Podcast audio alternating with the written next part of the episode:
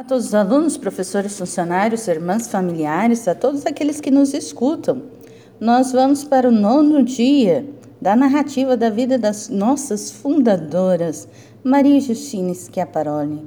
Que elas intercedam por nós que caminhamos na graça do Senhor. Em nome do Pai, do Filho e do Espírito Santo. Amém. Que a missão de servir prevaleça sobre todas as outras missões. Que o reinado de Cristo aconteça pelo fruto das nossas ações. Confiando em Deus Pai providente, enfrentamos a nossa missão ser no mundo a divina semente de trabalho, de amor e oração. Em 10 de dezembro de 1862, Madre Justina escreve agradecendo por ter recebido um subsídio de 100 liras, que chegou em tempo muito oportuno. Nisto sinto a mão da divina providência, na qual se apoia a nossa obra. Não encontro expressões para agradecer dignamente a Vossa Excelência. Mas espero que o Senhor tenha aceito os votos das pobres meninas, que todas unidas elevamos a Divina Majestade, pedindo muitas bênçãos sobre o nosso pastor para que ele conceda longa e próspera vida. Enquanto tenho a honra de escrever a Vossa Excelência, peço-lhe uma santa bênção para nossa humilde casa.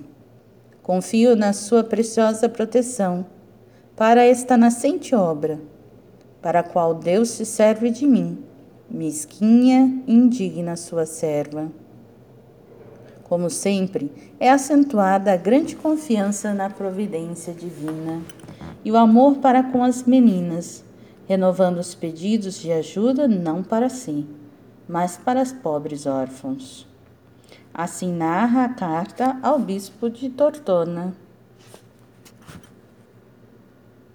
Na carta escrita ao bispo no dia 22 de outubro de 1863, Madre Justina acentua novamente a intervenção prodigiosa e concreta da Divina Providência. Sempre a Divina Providência faz nascer sentimentos de gratidão para com a pessoa de beneficência, principalmente quando chega sem esperar e em tempo oportuno. Assim, serviu-me a soma de cem liras para pagar uma dívida equivalente. Em 14 de junho de 1867, Madre Justina escreve ao bispo da Lapia Casa de Providência, alegrando-se pela melhora de sua saúde e recorre à sua generosidade. A presente circunstância me obriga a recorrer a Vossa Excelência ilustríssima para pedir algum auxílio financeiro para pagar parte da dívida feita na compra de pães. Mesmo que se trabalhe continuamente e que se viva com máxima economia, ainda assim não se ganha o suficiente para o necessário alimento dessas pobres meninas, na maioria pequenas e de pouco trabalho.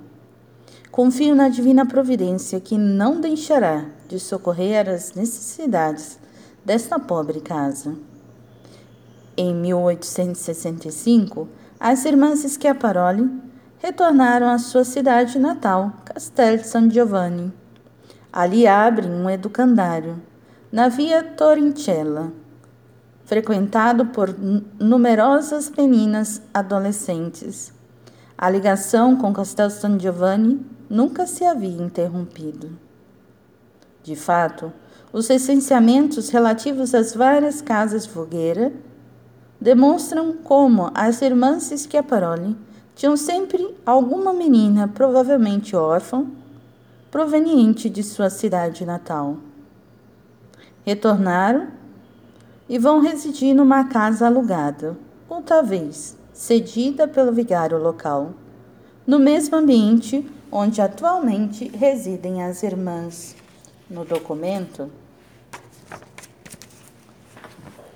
intitulado Inventário e note dall'archivio parochiale di Castel San Giovanni, ordinato dal Sínodo Diocesano de 1880, no número 22, sob o ano de 1865, lê-se. Neste ano, vieram morar na paróquia as Irmãs Beneditinas da Divina Providência, de Vogueira trazidas pela superiora Justine Schiaparoli, nascida em Castel San Giovanni. Confiando em Deus Pai providente, enfrentamos a nossa missão, ser no mundo a divina semente de trabalho, de amor e oração.